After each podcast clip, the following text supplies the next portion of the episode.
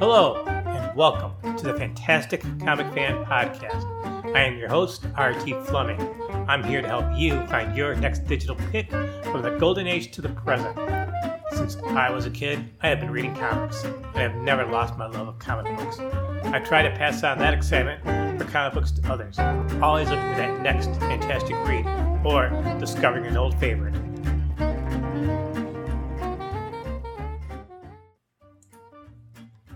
It's Tuesday, June 7th, 2022, and this is episode 40 of the Fantastic Comic Fan Podcast. And today is the first of four episodes for the week. Tomorrow, I have Michael Nunnally talking about his indie project called Cedar. It's a Viking horror story with a bit of Norse mythology, paranormal, supernatural, and magic thrown in. I really liked reading the comic and had to have Michael on the podcast. I do a solo episode on Thursday, something I haven't done in a few weeks. I cover those Marvel comics that came in June 1962, the same month Spider Man made his first appearance. I focus on those creators and characters you might not know much about, but they were part of the foundation that made Marvel Comics today. Rounding out the week, I travel back to the Silver Age with fellow podcaster Paul Hicks, who co hosts the Doom Patrol podcast. We are talking about Doom Patrol 88, the incredible origin of the Chief from 1964. It was a blast talking with Paul, and you'll see why you need to read more Silver Age Doom Patrol if you've never done so before. So that brings me to today. My guest has a pretty cool project called Smash Comics for Kids. Rob Taylor out of Chattanooga, Tennessee started a program to bring comics to kids in children's hospitals, and that's only the start what he has planned. I think this is a fantastic project and think Smash deserves some more attention focused on it. Overall, the week has some great episodes, so please review, rate the podcast, then suggest it to other comic fans. Look at the show notes, follow us on Twitter, Instagram, and other social media. The more listeners you tune in, the more you might explore a new comic, help fund a Kickstarter campaign, or support a fantastic project like Smash. Now, I want to hear from you about the good and not so good things about the podcast, what you like, don't like, suggestions on what to cover. You're free to message me on Instagram, Twitter, or email me on fantasticcomicfan, all one word, at gmail.com. Now, on to today's podcast. I'd like to welcome today Rob Taylor from Smash Comics for Kids to the Fantastic Comic Fan podcast. Rob, before we get into your project, I usually ask guests for the first time what were their comic book origin, where they got their start in comic books, and how they became a lifelong fan. Okay. Yeah, sounds good. It, goodness, when was it? Probably when I was like six, seven.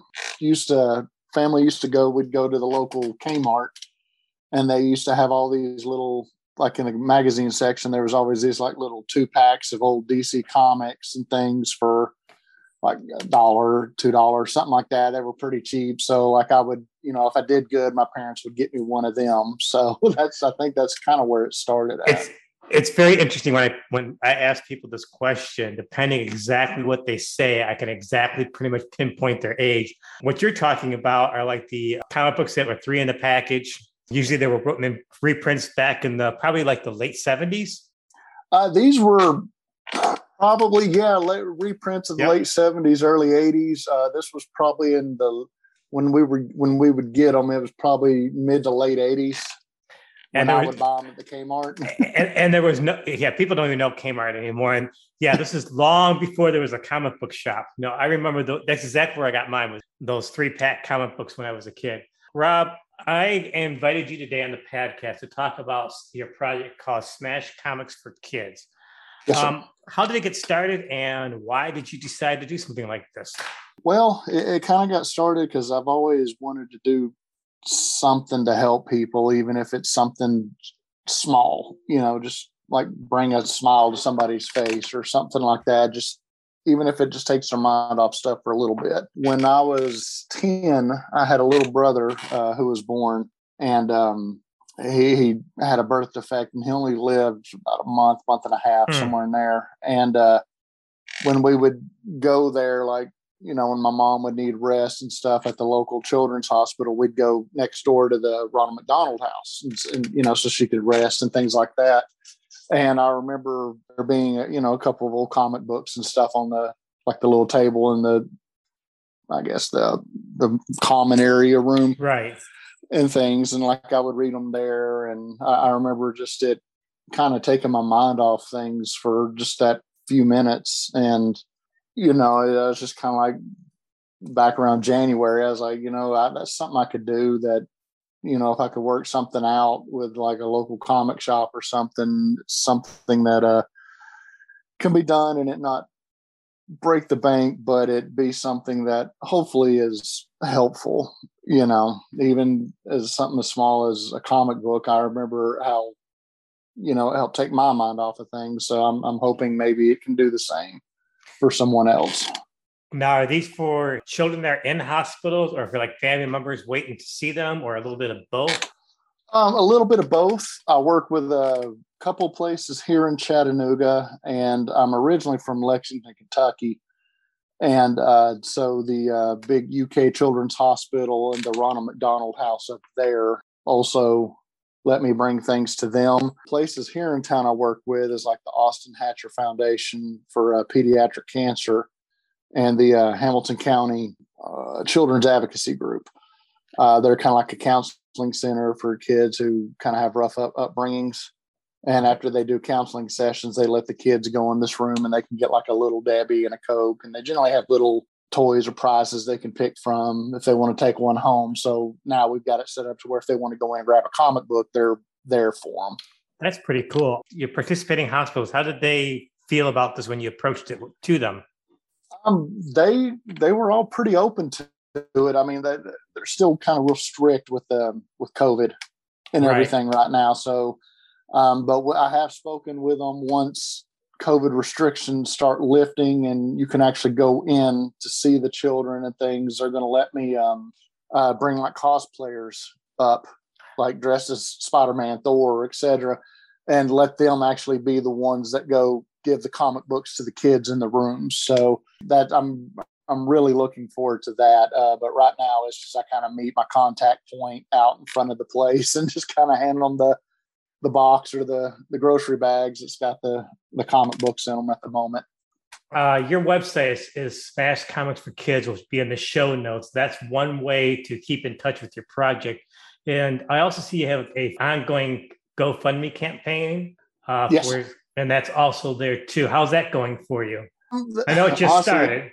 Yeah, the GoFundMe is going a little slow. Um, got a lot of views, but only had only got like one donation so far. But like with me running this out of my own pocket, like I don't have, you know, the money to go pay websites to promote it or things like that. Where to kind of get, you know, I guess word out on it. But um, you know, I try to promote it on my Facebook page and on my personal and the the, the foundation's uh, Twitter page. So I, I try to get it out there as much as possible as I can.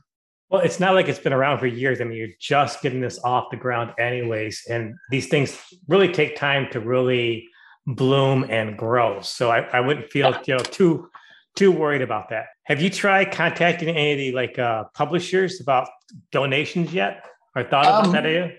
I have not. Um, I honestly didn't think about that. That would actually be really good. I really hadn't thought about that.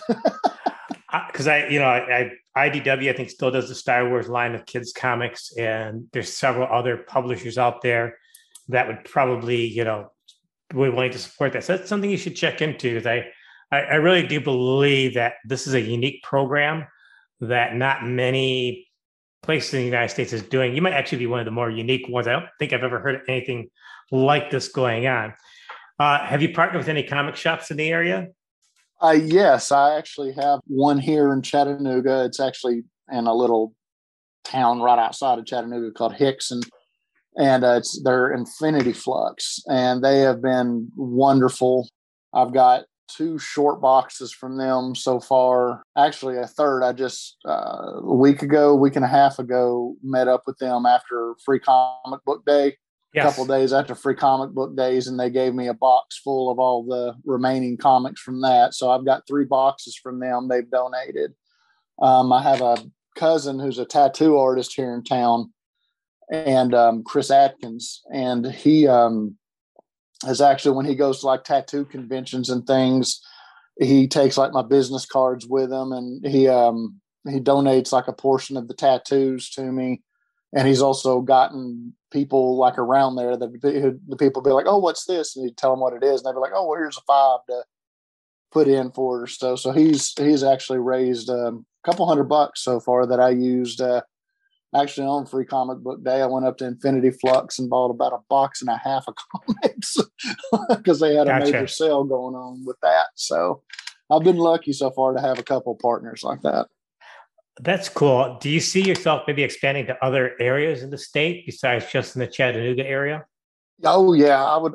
I would love to eventually. I would. I honestly, I'd love to try to stretch from like Atlanta to Birmingham to Knoxville, Nashville, up into you know already in Lexington, but maybe over into Louisville. You know, just kind of spread here in the the southeast in a little three to four hour radius. You know. Gotcha, got you. Do you need any like infrastructure, any people to volunteer to help, like through online? People are, you know, that you meet in social media that don't necessarily. Is there anything that people can do that's not like in the Chattanooga area that can't necessarily give you comic books to help support you in some way? Yeah, they can um, definitely go to the website, uh, smash CFK for kid. Uh, I'm sorry, smashcfk.com. And there's you know, if my you know, my uh, email address is on there, a link to the GoFundMe's on there, a link to my Twitter page is on there. They can always DM me if they want to uh, donate to the GoFundMe. That would be great. If they'd like to just go on the Twitter page and just retweet things, just bring notifications and stuff to point people towards us. That that would be awesome. Just a little things like that just go a huge way of helping spread the word to where I can hopefully get this going and get to more hospitals and more like foundations and things in other areas to help spread and grow this. I, I'm actually literally speechless because I've never heard again anybody doing a project like this. Uh, so let's say you look down five years down the road. I mean, that's where you want to be across the states, so down, up, up and down, and just have an endless supply of comic books. Is that your pretty much your long term goal?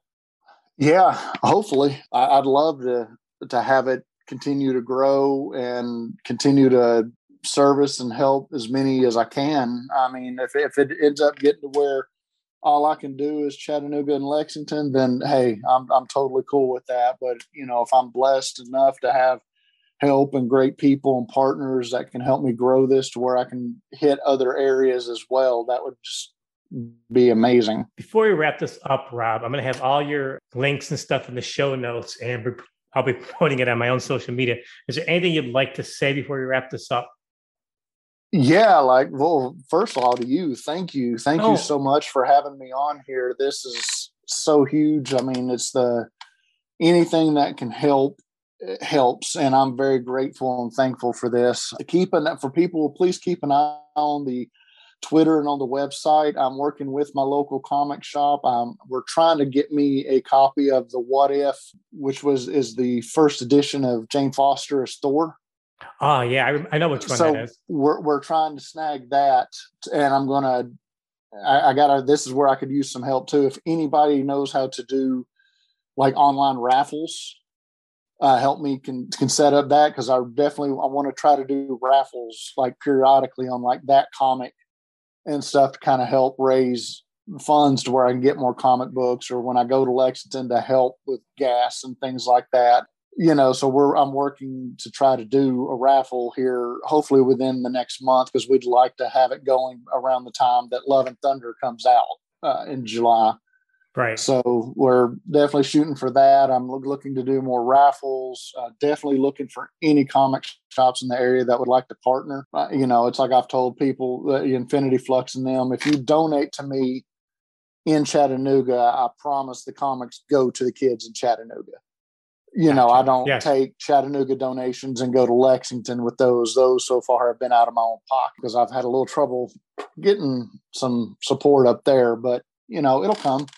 So gotcha. I just you just have to kind of be around a little bit longer and show that you know some places I've hit up, but you know, when you're sitting there like, "Hey, I'm looking for free comics," they're probably like, "Yeah, you're just wanting to pad your collection." right, exactly. So yes. you know, you have to kind of be around a little bit for some of these places to start trusting you, and you know, and I understand that, and I'm definitely working on that to to build relationships in this. Awesome, Rob. This is again.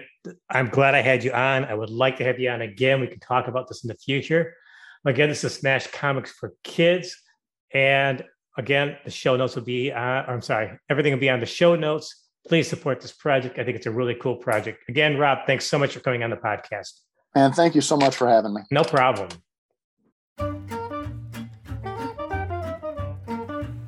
Well, that's it for today's podcast. Again, I would love to hear from you, a fantastic comic fan, at gmail.com. Remember, new episodes every Wednesday. Thanks so much for listening to this episode, and I hope to see you next time.